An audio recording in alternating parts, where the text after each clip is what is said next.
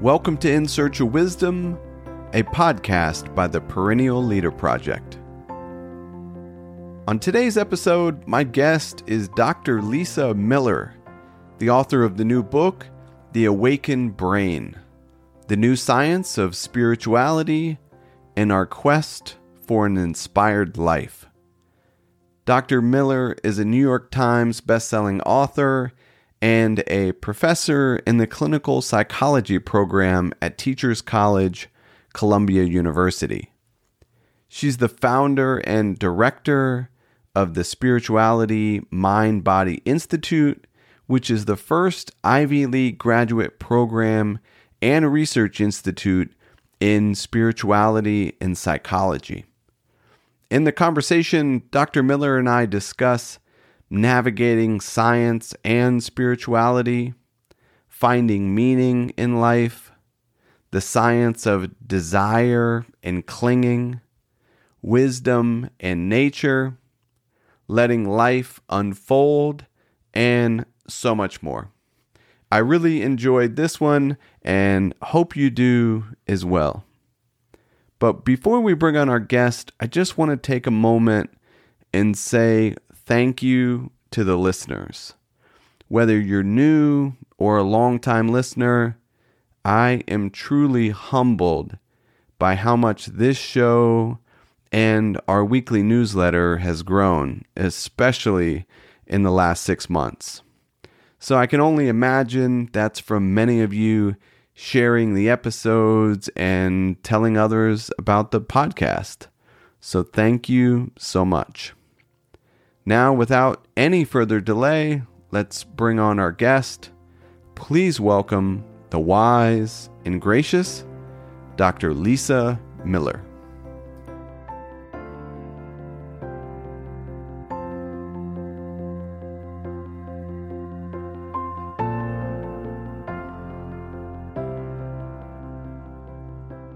Lisa, welcome to In Search of Wisdom. Thank you so much for taking the time. Josh, thank you for including me in our discussion here. Well, it is an absolute pleasure. I'm excited to talk about your new book, The Awakened Brain. But before we get into the book, I wanted to talk about you're the founder and director of the Spirituality Mind Body Institute. Would you mind sharing a little bit about the mission and, and what you're up to there? The Spirituality Mind Body Institute is a research think tank it's a place of convening, and it's actually also the home of a graduate program that takes the spiritual reality to be primary in the human journey. And even as the road through struggle, mental health challenges, suffering, the Spirituality Mind Body Institute takes a foundationally spiritual view to the human journey. And this we were able to build because it's based on a very strong science now of about two decades that shows that indeed human beings are foundationally spiritual beings. So we effectively took the roadmap of science and said, well, we know that through basic science, MRI studies, genotyping studies, long term clinical course studies, spirituality is foundational to human development, to prevention of the most prevalent forms of suffering. Human spirituality is foundational to relational ethics, to wellness, to the character strengths and virtues. In order to really be helpful to people, we need to put the spiritual core back into the whole person.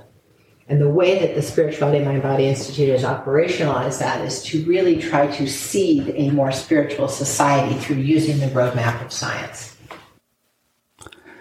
Well, I love that. And as the subtitle of your book references the new science of spirituality.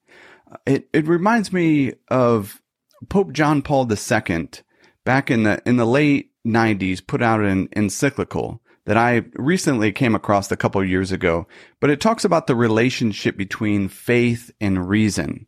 And he described them as two wings of a bird or, or both being essential do you see science and spirituality that way as two wings, if you will? And if so, what might be the roles of, of each of those wings? You know, it's such a beautiful image, and I'm so glad you bring that forward because I do think that reason actually propels faith, and faith propels reason. I think indeed two wings of one bird. When I talk about ways of knowing to my students, and when I speak of the science um, to various communities, whether it's you know, healers or scientists or business people or the military, as you know, um, I speak of the table of human knowing within each and every one of us. That inside every one of us, there's a table of human knowing at which is seated the empiricist, the logician, and so too the intuitive and the mystic and the skeptic. And when we can get all of our forms of perception, all of our different ways of knowing working together, we have what has been shown by neuroscience to be the ultimate functioning brain. We have the most innovative solutions. We have the most ethical life. We come up with win win answers, not zero sum game answers. So, this is really the realization of who we are. And I think your metaphor that hope is absolutely powerful. That is how we soar, that is how we fly. Well, I'm really excited to to get into the book. Um, there's a question that I ask most guests to kick off the the conversation, and it's something along the lines of what started this particular search for whatever their area of interest is. And many times the response is something around those teenage years, whether a professor or experience, something has opened their eyes to a new way of, of seeing, if you will, and, and started a quest. What, what do you, what's going on in the, in that late teens time frame for us as humans? And, and what do you mean by that word quest? So I'll dial it back then to that time in my own life. You know, Josh, I had grown up with a profoundly spiritual mother, spiritual and religious, um, meaning that she felt a deep, deep, deep closeness to who we call God, whether one says higher power, Jesus, or the universe. But we, she was very, very close and prayed out loud, and she felt the presence of God so strongly that she would cry. We would sit down to dinner. My brother and I come back from you know biking for hours around the neighborhood, caked with dirt. Sit down, and she'd say, "God, thank you for these children." And she'd get tears in her eyes, and I could see in my mother's profound experience of the sacred, of the higher power, that that of course, you know, there was more than flesh and bone. Of course, there was more than you know simply the sort of material aspect of life, because my mother could see it so, you know, I couldn't wait to go off to college and look for the ultimate meaning in life, you know, dig for life's true purpose, figure out the meaning of life, and then go live one. That was my goal in going to college. And I showed up at college and I signed up for philosophy. I got in class and really, you know, 98% of the folks did not think there was anything built into the nature of reality itself of significance. Did not, you know, whether we say God or spirit, did not think that there was meaning or purpose or ultimate presence in and through life. It was really a very empty existential echo, a really echo chamber as, as life was understood. And so I thought, wow, philosophy is really depressing.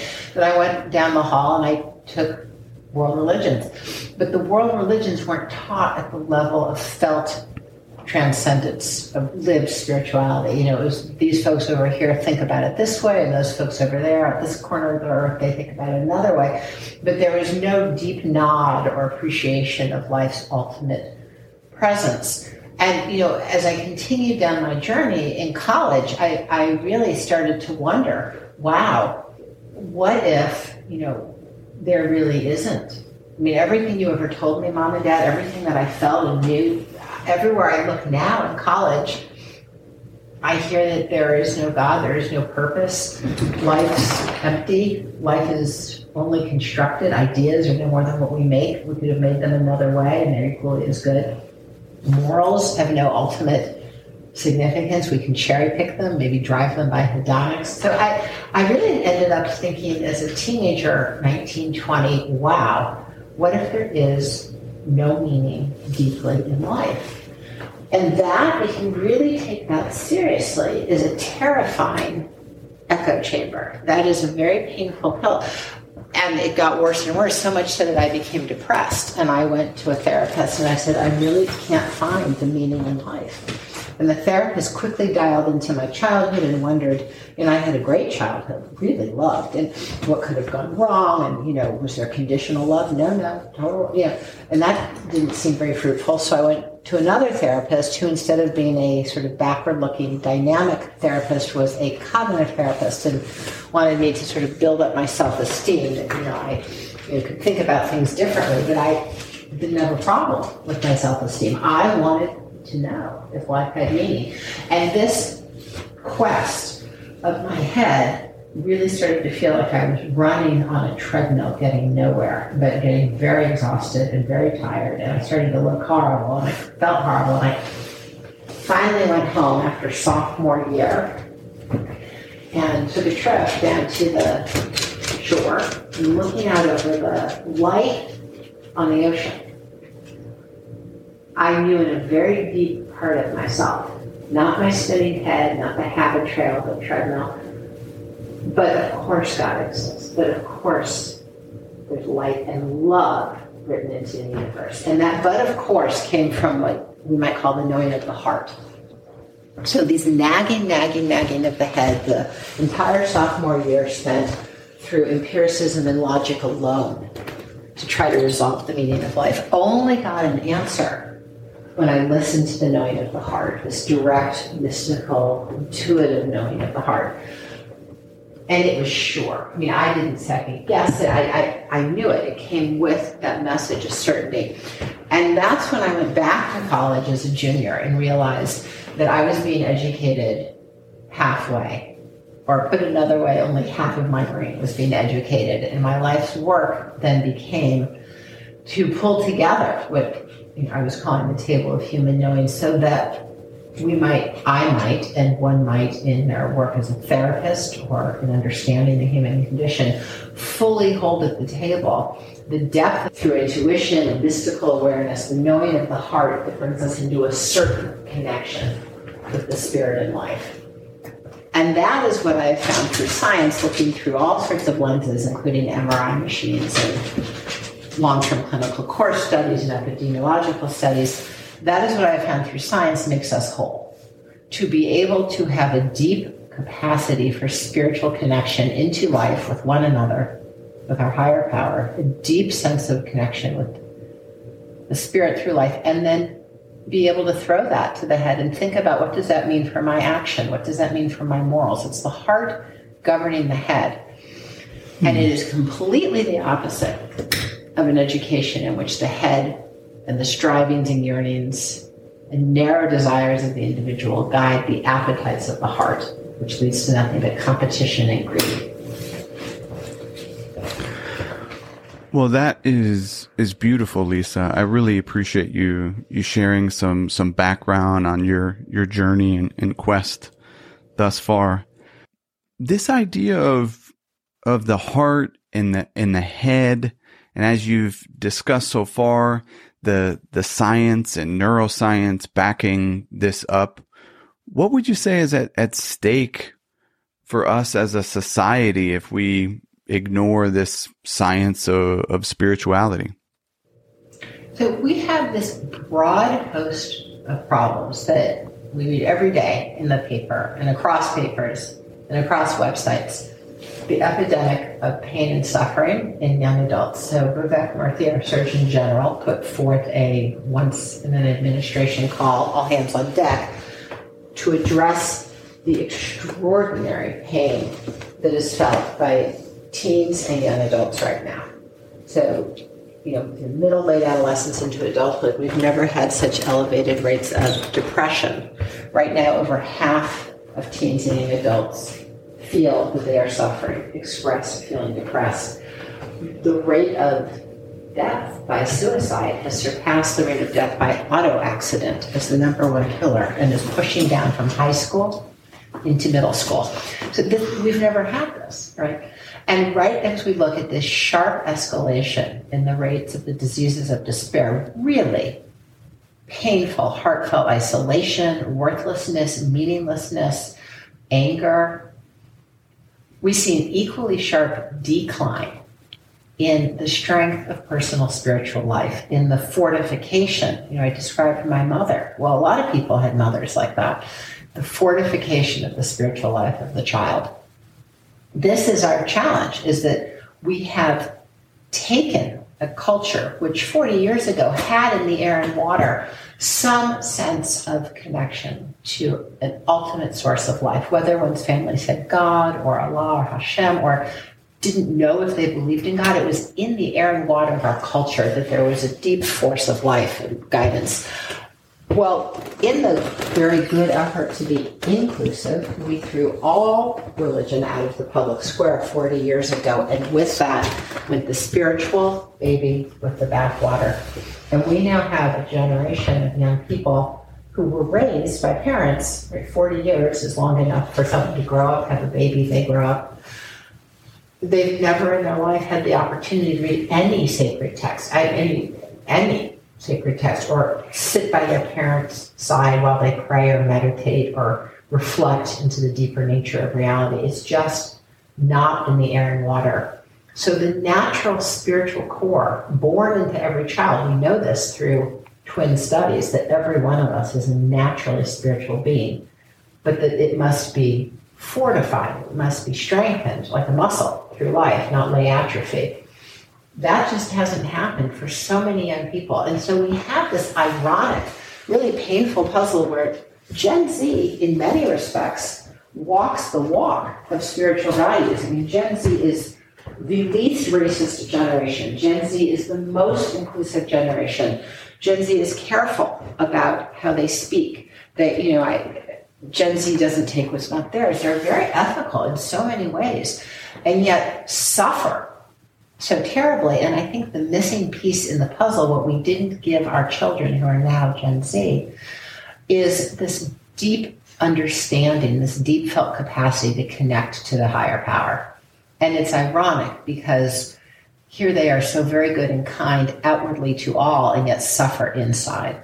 And this can be changed. You know, again, we are naturally spiritual beings. The fact that it is lay atrophy, it is still there, this capacity, this neuro seat of spiritual awareness, and it can be strengthened. So Gen Z has available to them the way out of this pit, a straight ascension up out of this pit. Your your words really connect with a a previous guest I had on the show probably a, a year ago or so now, um, Dilip the author of Wiser, who studies the scientific roots of, of wisdom and, and that's what he's dedicated his life to. And he connects it with a component of, of wisdom, this idea of spirituality, but not necessarily religion or religiosity, but some sort of connection to something larger. How, for someone that is not interested in any connection with a particular religious path? How do we become more more spiritual? So, Josh, first of all, you know, you raise a very, very important point. We're all born with a spiritual brain. And whether I am Hindu, Catholic, Christian, Jewish, Muslim, or spiritual and not religious, we all have the same spiritual brain. So, I mean, well, first of all, this addresses squarely your point which is that whether I am perceiving and sort of conceptualizing, remember there's one third innate, two thirds environmentally formed is this capacity. So what I call it, how I know it, how I fashion it, you know, that could be through a, a, range of names for the higher power, or I could say I feel a deep presence in and through life. I feel one with all the universe. I feel in dynamic relationship with an unfolding guiding presence through life. Whatever that might be called, we are all born with the same capacity to see and know this presence. And that means that whether it is through a theistic understanding or it is through maybe a sense of spirit in through all nature, that my cathedral is the forest or the tip of the mountain in Glacier National Park. That capacity and the deep felt transcendent relationship is all of ours.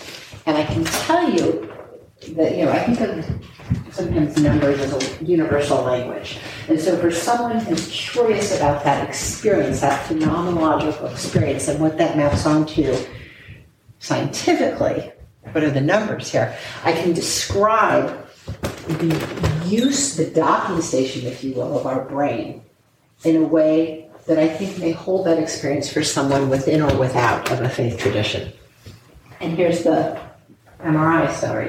The MRI story, and again, this is published in Oxford University Press Cerebral Cortex, it's published in JAMA, and this is mainstream peer reviewed science.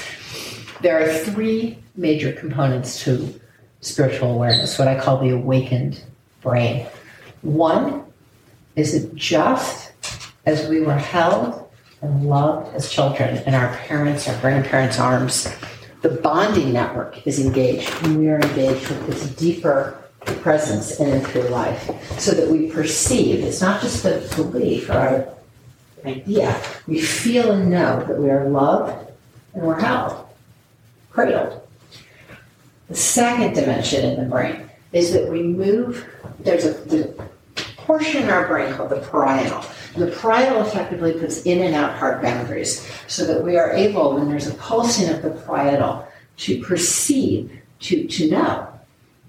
Again, not a theory, not a belief, we know that just as we are magnificently diverse and unique and we have different GPS coordinates and our, you know, I say to my students, we are a point and a time. We are also a wave. We are a point and a wave. We are also literally part of a oneness we are able to perceive that we're distinct and have our bio body suit. and I am a woman that lives and works in New York, and I have these very sort of splintered identity points, but I also feel myself as part of the oneness of all life, part of the unit of reality of all creation. That sense of knowing that we are part of the oneness of life, and that's all the family of life, it's fellow living beings, it's the spirit, or I would say God's presence, one's words could be anything.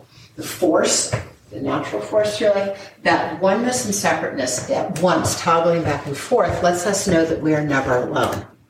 So we are loved and held. We are never alone.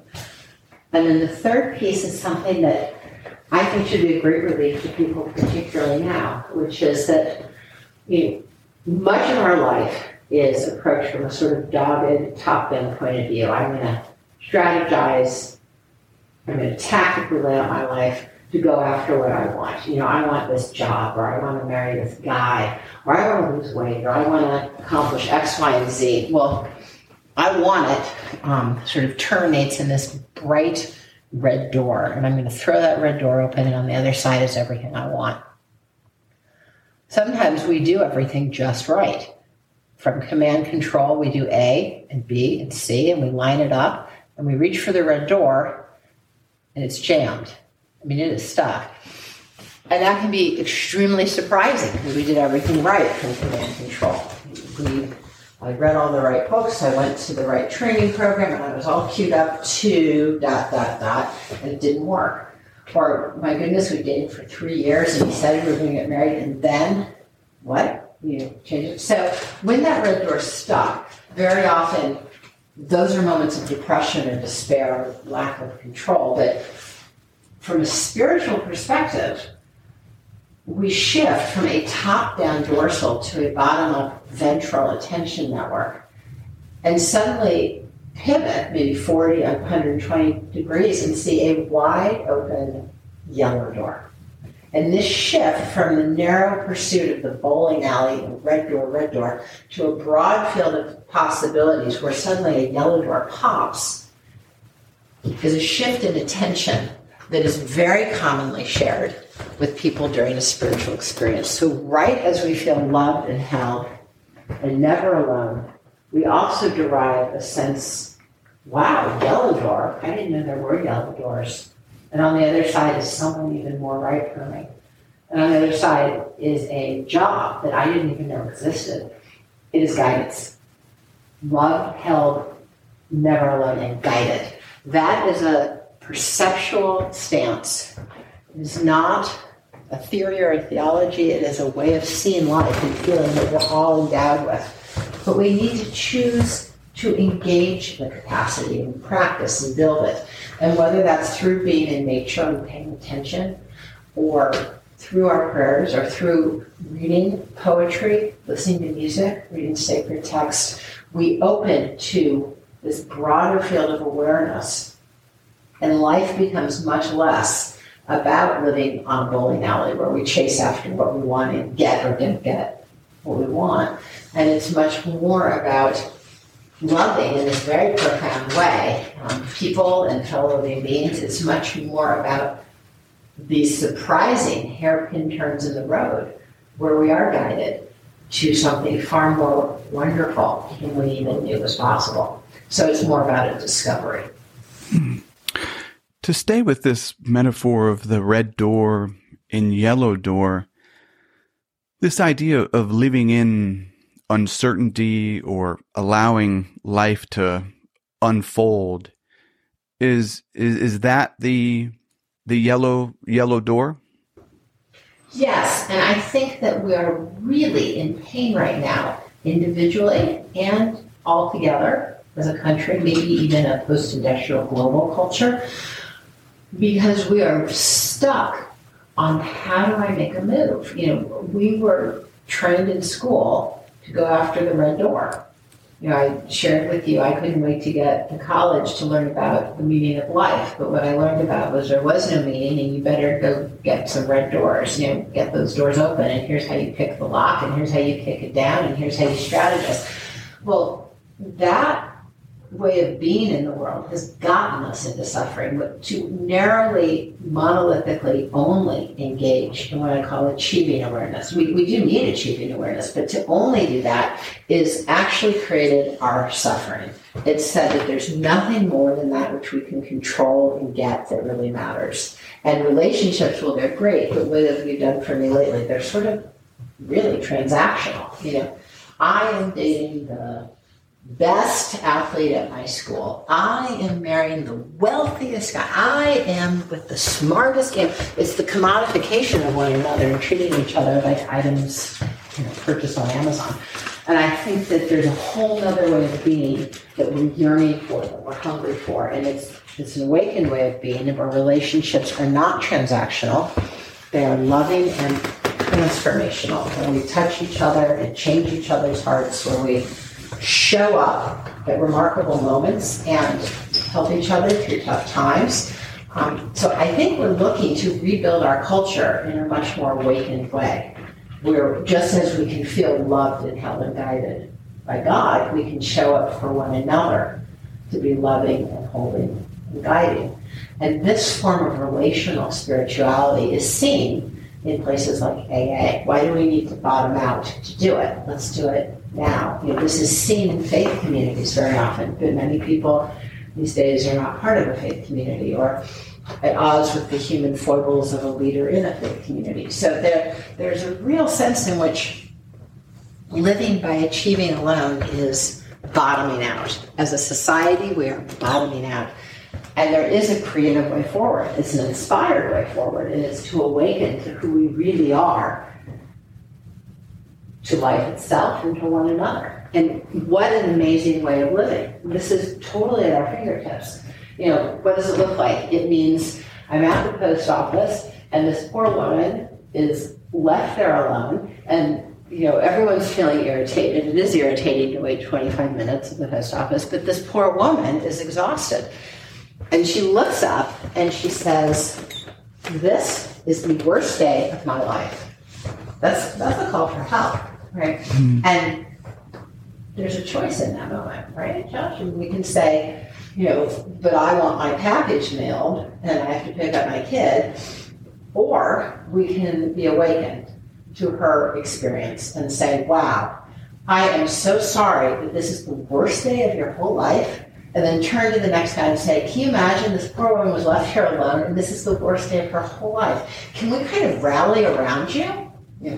And just, mm-hmm. you know, spontaneously, it's an inspired way forward.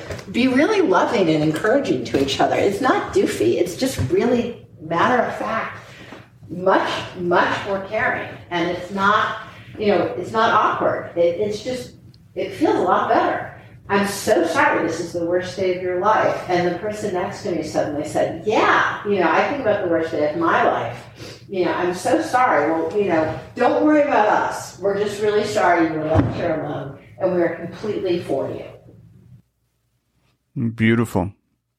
It seems like a big obstacle to getting to that point are, are these individual desires, clinging, attachment, these philosophical and spiritual traditions all seem to use similar words there. What what is the connection between maybe transcending these desires or or maybe even addictions?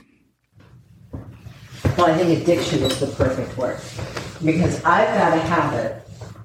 Red door, red door is an addiction. When we look through the MRI, the movie camera MRI, the functional MRI, and we ask people, you know, tell us about stressful moments in your life. People very rarely say, you know, I was stressed because I had 11 things to do, but only time for five. What really stresses people out, and again, you know, they're not stressed because I pushed myself to climb Kilimanjaro, or I grappled with learning Mandarin, or I ran farther than I'd ever run before. Challenge is not stress. Constant stress sounds like this. I have got to get that promotion. If I don't, I've got to get that promotion. I've got to get hired at this new bank. I have got to get into this nursing school. I have got to get her to say yes. Gotta, gotta have it. And gotta, gotta have it, that next thing, that red door, sets off a region of the brain, insula striatum, that are the addiction centers. I've got to have it as a way of living that we are taught starting in first grade that is actually training. It is effectively a K 12 boot camp for addiction. I've got to have it, I've got to control it, I've got to get it. It sets off a form, a stance in living. I've gotta, gotta, that is the same stance that's gotta have drugs and gotta have alcohol and gotta gamble and get, and you know what, ding, it's not enough. Gotta have more. It's one of those ironic, it's almost like a like a myth, you know, a, a dark myth that the more you get, the deeper the hole. So we have a choice, and that is to decide individually in our lives and treat others in such a way as to not treat every moment of life like I want it, why didn't I get it, what did I do wrong? You know, to really kind of be over impressed by our own mind. And instead, start thinking, wow, what is life showing me now? What did I just see here today? Who did I just meet and what are they passionate about in life? What gorgeous sunset. Why is it that we are given such sunsets? Yeah. Big questions, little moments, things that are just the real germ of life, to be a little bit more impressed with the life we're given and a little less obsessed with the stuff we think we want. It it seems like the wise person, if you're reading some of these people from the past, they're they're writing that way. They've come to these realizations, and also maybe the the small child of the the four or five year old can see it as well. What's going on in that space in between there? Why are we losing the that realization? You Josh, such a beautiful way you put it because the child is a naturally spiritual child. Many people say the child is a knower, the child is wise. The child is definitely not a blank slate tabula rasa. The child, you know, I'll give you an example. Science has shown us that unless socialized out of it, a child perceives that we can know what I might call direct knowing, intuitively, mystically, without being told. There's we have access in our heart to deep wisdom and less socialized out of it. But we go to school, and the first thing we hear is, How do you know that? Point on the page to how you know that. Now, that's certainly one form of knowing that's very useful and important, but it is not exclusive. And the latent lesson that we only know through support of our five senses, that we only know that which we have heard or been told or read, see, feel, and touch, is, is a very strong lesson. It's the hidden curriculum similar story. The child perceives continuity of consciousness or spirit after death unless socialized out of it. So we're more knowers. And again, as you say, Joshua, as elders, we become wise again. So, you know, it it doesn't need to be the case that in those sort of high impact on the earth, high impact on other people, intervening 50 years, we forget. we can raise the primacy, we can awaken to the deeper nature of life every day, whether that starts with a practice or a prayer or a meditation or a walk in nature, and then return to each little bump in life, each conflict at work, each irritating moment from a spiritual perspective. What life is actually happening here? Why was this person put in my path? Higher power, what are you showing me? How might I handle this in a loving way? That every moment is actually a spiritual exercise or an opportunity. That way of going through life is every bit as much in our nature. The post office scenario, where this poor woman needs our encouragement. This is we're equipped for this. We're built for this. We have a spiritual brain, and it's just a choice to use it. An author that I'm a, a fan of, Richard Rohr, has stressed the point that throughout much of human history, there's these rites of passages or an initiation, and he's sometimes called today a, a society of the uninitiated. What role do you think maybe some sort of rite of passage plays to open someone's eyes? Hmm.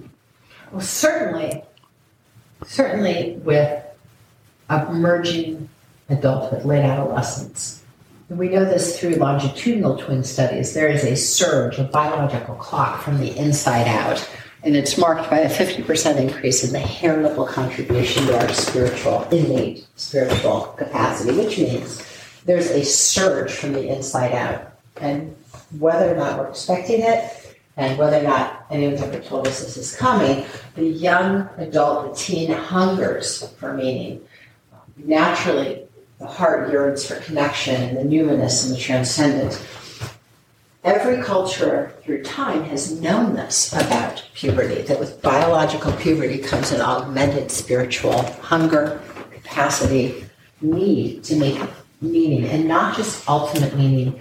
I mean, let me put it this way not just meaning in terms of, you know, I am a member of the tennis team or, you know, I am a member of this country or that, but, but ultimate meaning, meaning what is my relationship to, to the highest power, to life itself? What is my ultimate purpose on earth in being alive? That's hardwired. And from the view of body, mind, and spirit, a monolith perspective, that is that is our journey. Mm. Well, whether it was the sweat lodge or confirmation or bar and bat mitzvah, physical puberty had been elevated as a time of spiritual growth, and ceremony and rite of passage had marked this transition. I'll give you an example. It was actually quite extraordinary, uh, Josh. One day, teaching my class at Columbia, out of the blue, a knock on the door. And I opened the classroom door to see nine Navajo girls, nine Navajo girls outside my classroom. So, of course, I said, come in. And standing there in front of 60 students, adult students, I said, tell us anything you want from your culture. We want to learn from you. Tell us something of the Navajo culture. Well, the ringleader, the girl who was sort of alpha girl, stepped up in front and said, Well, I know. It was clear as day. You want to hear from our culture? She hits her heart and said, When I got my period in front of 60 adults, my grandma, she smudged me. And she said, Run here, run there. And she put me through tests and challenges and feats for three days, after which I dug a huge hole and I made a cornbread for everyone in my community. And then I sat in the spirit hut for three days because I knew my bigger spirituality. And she stood proud, integrated body, mind, spirit. Bar mitzvah, bat mitzvah, fellowship, the sweat lodge, confirmation. This is a rite of passage that realizes the extraordinary augmented spiritual capacity and then turns the emerging adult to his or her community as a spiritual contributor. I made a corn cake, right? A giver. So the idea that we are wired to come of age, we are built to come of age spiritually in relation to life's ultimate presence, God, the higher power, and that which is sacred in and through one another is understood through time. We finally can hold up a mirror and see that through the lens of science. I love that. I, I appreciate you sharing that that story. When when I think of these initiations, as you were describing that, it it kind of connects a bit with with some sort of basic military training. I know you've uh, worked with the the military here in, in the U.S. And it seems that there is some sort of connection there. I know there there may be different opinions. Maybe people would call it a training, but it is a bit of a initiation in in my eyes. But could you share a little bit of, of your work with the Army and maybe how the this research hits organizations and, and, and groups in the in the world? In deep collaboration with the Pentagon, and in particular the Chief of Chaplains. There's a general in the Pentagon, Chaplain Tom Solhjem, who has spearheaded what has emerged as the Spiritual Readiness Initiative together with General Dingle, who's the Surgeon General for the Army, and Colonel Sam Preston, who is the Chief of Behavioral Health, the head of psychiatry for the whole Army. Together, these leaders, and it's been my great honor to work together with them, have spearheaded an Army wide initiative through which the deep spiritual core of every soldier is affirmed, strengthened in a way that is, of course, inclusive and pluralistic. This is based on science, MRI studies that say there's a neuroseat of spiritual awareness. Again, whether it's spirit in and through nature, the power of life itself, or a theistic understanding told through Catholicism, Judaism, any of our beautiful faith traditions. So, in a deeply pluralistic, inclusive, and constitutional way, this has, of course, been through JAG, the Army has supported the whole soldier. Effectively, given the total dismembering of the whole young adult by mainstream current society, really disintegrating the spiritual core from the rest of the, you know, the Gen Z challenge. The Army has led our entire country in putting the young adult back together again. And they do this by supporting the spiritual core, just as a soldier is fit physically, so too a soldier can be fit spiritually. We have physical fitness for the physical core, spiritual fitness for the spiritual core. The Army uses science as a roadmap to do this throughout the ranks of the Army. So this means that in, yes, basic training, a drill sergeant, FM 722 10, the new manual, chapter 10, says that the soldier needs to be fit spiritually as well as physically and mentally.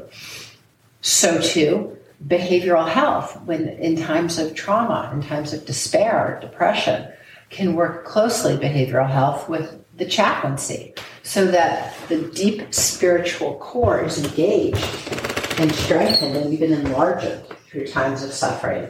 You know, science is very clear about this, that in our most painful, most dead-ended, real bottoming out moments, a spiritual response leads to a deep reshuffling of meaning. So you know, people will say, you know, I had suffered for 10 years with this residual trauma, but when I brought into this memory the light of my higher power, particularly brought in the higher power in the presence of others, relational spirituality, there was a sudden reshuffling of meaning. And suddenly I realized that I could be forgiven. And suddenly I realized that God was with me all along. And suddenly I realized that we were not to blame. This deeper, truer, wiser understanding comes not through just saying the same thing over and over, as is often the case in mainstream treatment. It's not just about weaving the narrative and being desensitized to the affect. There's a profound rearrangement of meaning that come through a foundationally spiritual approach to not just healing, but renewal. that when we really look closely, post traumatic growth goes hand in hand for most people with trauma. But what makes it happen very often is that we don't just cope or get back to baseline, but the, as Chaplain Solhjem says, we are made bigger inside because there is you know, in this moment when the earth shatters under my feet and I don't know where I stand. What are you showing me, God? What is the deeper, more real part of life? And bedrock, then we hit, oh, it's love. Oh, it's that God helped me even when I was completely bottomed out. God helped me. Mm. These realizations stay with us the rest of our lives. And so we have post traumatic spiritual growth that leads us to a whole different stance in life. We are not back to baseline, we are made more. It's so fascinating. It, it seems like this deeper wisdom, people of the past connect it with, with nature. I, I think of Marcus Aurelius's meditations. I recently had a, a guest on that said the word nature is what comes up in his own personal journal more than any other word. And there's all these analogies of, you know, what's good for the bee is good for the hive and this understanding of, of impermanence that they're, that they're gaining from, from nature. How can we today in, in the modern world get connected and, and absorb that, that wisdom? Well, science has, I think, probably one of the most beautiful testimonies to the, well, I'll just tell you the finding and let you have this experience. When we look at people who move through real pain, you know, whether it's the death of a spouse or it's the loss of a job or a foreclosure or something, a precipitant, sometimes it's not an outward precipitant, it can be a inward shift, just the bridges and chapters of life. And they move through these times of suffering and do ask, What God are you showing me now? Where do I turn? Life, what are you revealing? They go to the deeper level of life. They have a breakthrough. And much as with trauma, with despair and disappointment and depression, there's a deepening, there's really an awakening of spiritual life. And there's much more love for themselves and others, and much more care and kindness and real understanding of others. There's a sense that their life is inherently purposeful, that we're all, whether we say God's children or part of life itself, there's a real awakening. Well, those people who choose to deal with with a spiritual response, and it can be a lot of work, have a breakthrough. Those folks give off a certain wavelength off the back of our head, right off the back where many traditions cover the back of the head, high amplitude alpha. High amplitude alpha is also given off, or just FYI, when we jumpstart recovery with SSRIs, with medications. So the spiritually engaged brain gives off the wavelength that is sort of forced through SSRIs. But if you pull the SSRIs, alpha goes away. Whereas mm. treating suffering as an invitation to spiritual growth. Suffering is really the ignition or the start point so that we evolve into the person ready to inherit the next station in our lives. You know, suffering is a way sort of a call from the future. It's, it's really, there's an arc that we're being pulled on to evolve into a more spiritually whole person. Well, that process leads to this alpha. Right? So to give medications, well, that's fine, but don't skip the spiritual growth. Because depression is not just lost time or a disease. Depression is an invitation to an expansion of our whole lives a much more meaningful, beautiful life. So when that happens, here's the point about nature, Josh. We give off alpha. Well, alpha, the spiritually engaged brain gives off alpha. Alpha has another name in another field, and it's Schumann's resonance. It's the vibration of nature itself from the Earth's crust up one mile, all the way around the Earth the birds, the trees, the water, the mountains. Life itself vibrates at the same wavelength as the spiritually engaged brain, which means that when we dial into this wavelength, well, that which is detected by this wavelength, or represented by this wavelength, this deep, loving, connected consciousness field, we return to nature. We return to our nature as part of nature.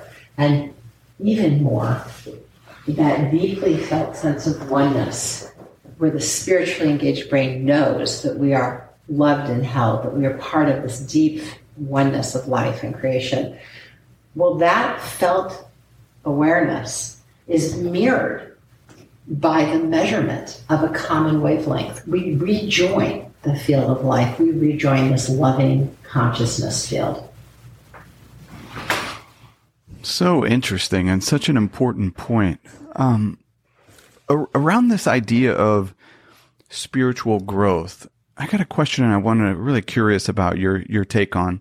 You were on uh, Scott Barry Kaufman's podcast, the Psychology Podcast, which I listen to listen to often. Great conversation, and he wrote an article a, a while back, maybe a year or so ago, on spiritual narcissism kind of this concern of of adopting spiritual practices and what is is maybe growing is is our ego instead of a, a spiritual growth. I'm curious if you have a similar concern and and if so, how one might avoid that.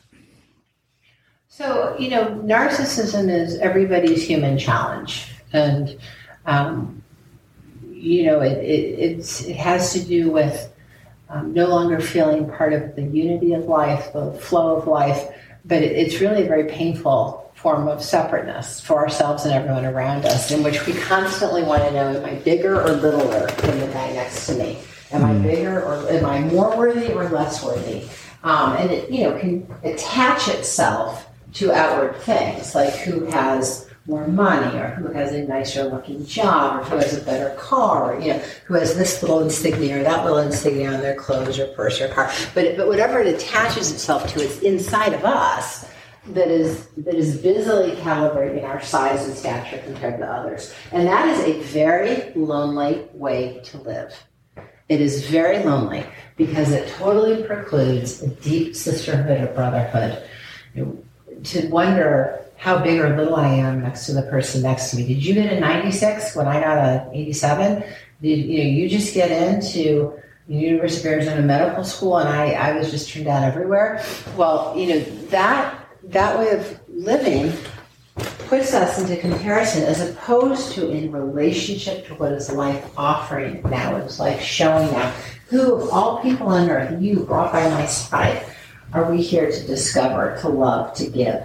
You know, this sort of symphony of life is completely lost in the joy and the newness and the connective tissue. None of it when I'm very busily adding myself up against the other. It's very lonely, it's very limiting.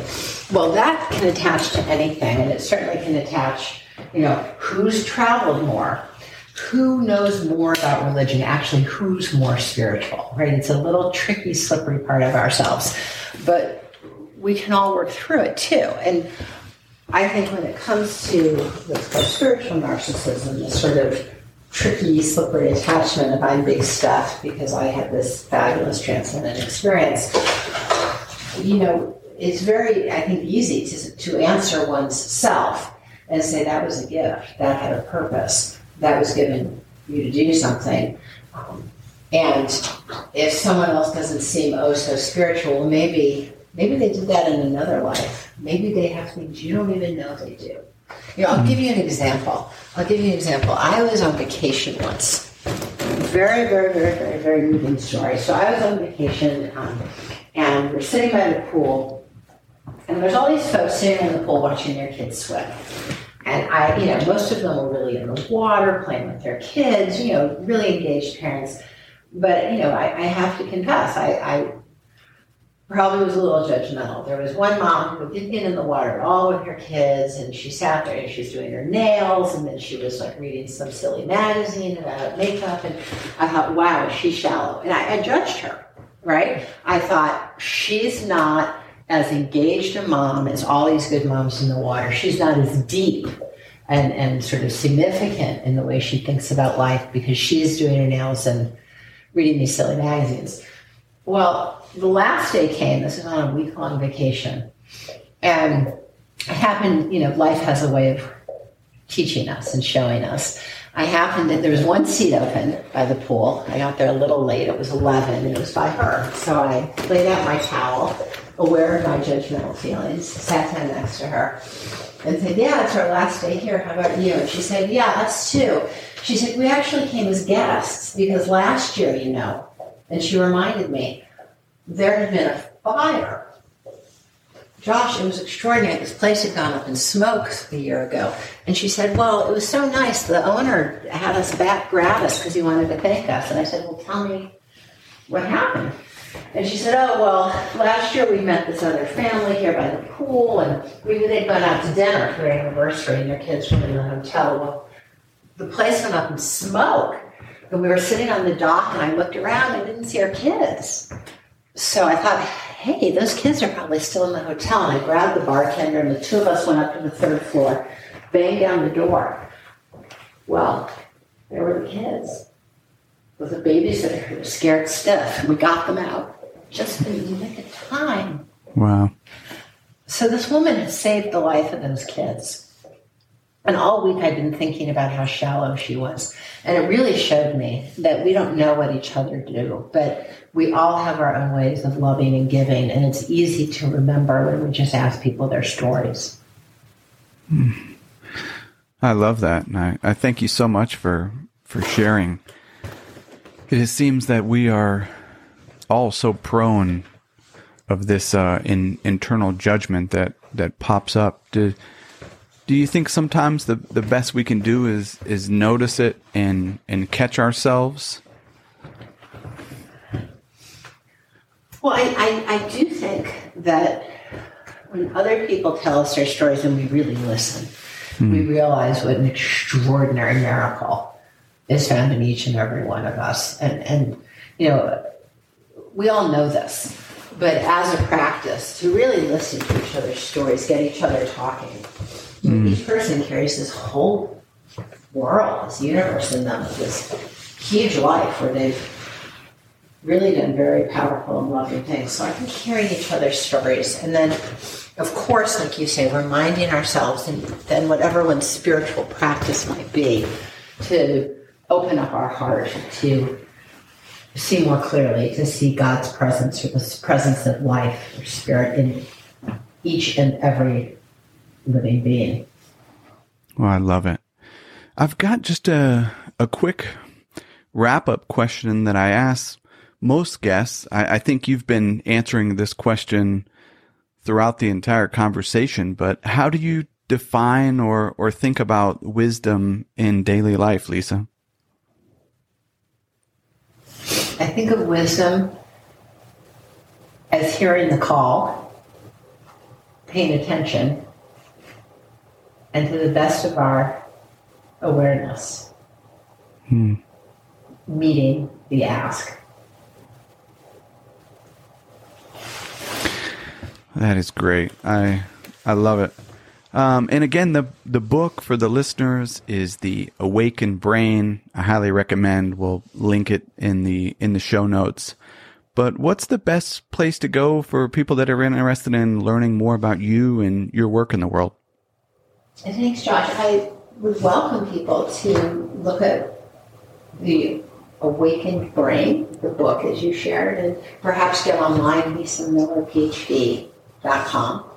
And then we have the Spirituality Mind Body Institute, as you shared, that hosts events, and you're most welcome to join us. Many of these events are online. We just had Awakened Campus, in which 500 university leaders and people all concerned with young adults from the Army, from private sector, from health and human services came together. So the Spirituality Mind Body Institute welcomes welcomes you. Uh, but the Waking Brain has the science, and based on the science, I think we can all work within our own bands of contribution to wake each other up lovingly. Well, lovely. Dr. Lisa Miller, thank you so much for coming on In Search of Wisdom and your work in the world. Josh, thank you. I really appreciate this deeply held conversation. You're a great guide. Thank you so much for listening. You can get the show notes and links to resources mentioned at perennialleader.com slash podcast. If you're interested in learning more, Subscribe to The Path, it's our free weekly newsletter. These are short reflections on wisdom for everyday life right to your inbox. And lastly, I urge you to put what you heard into practice. Until next time, be wise and be well.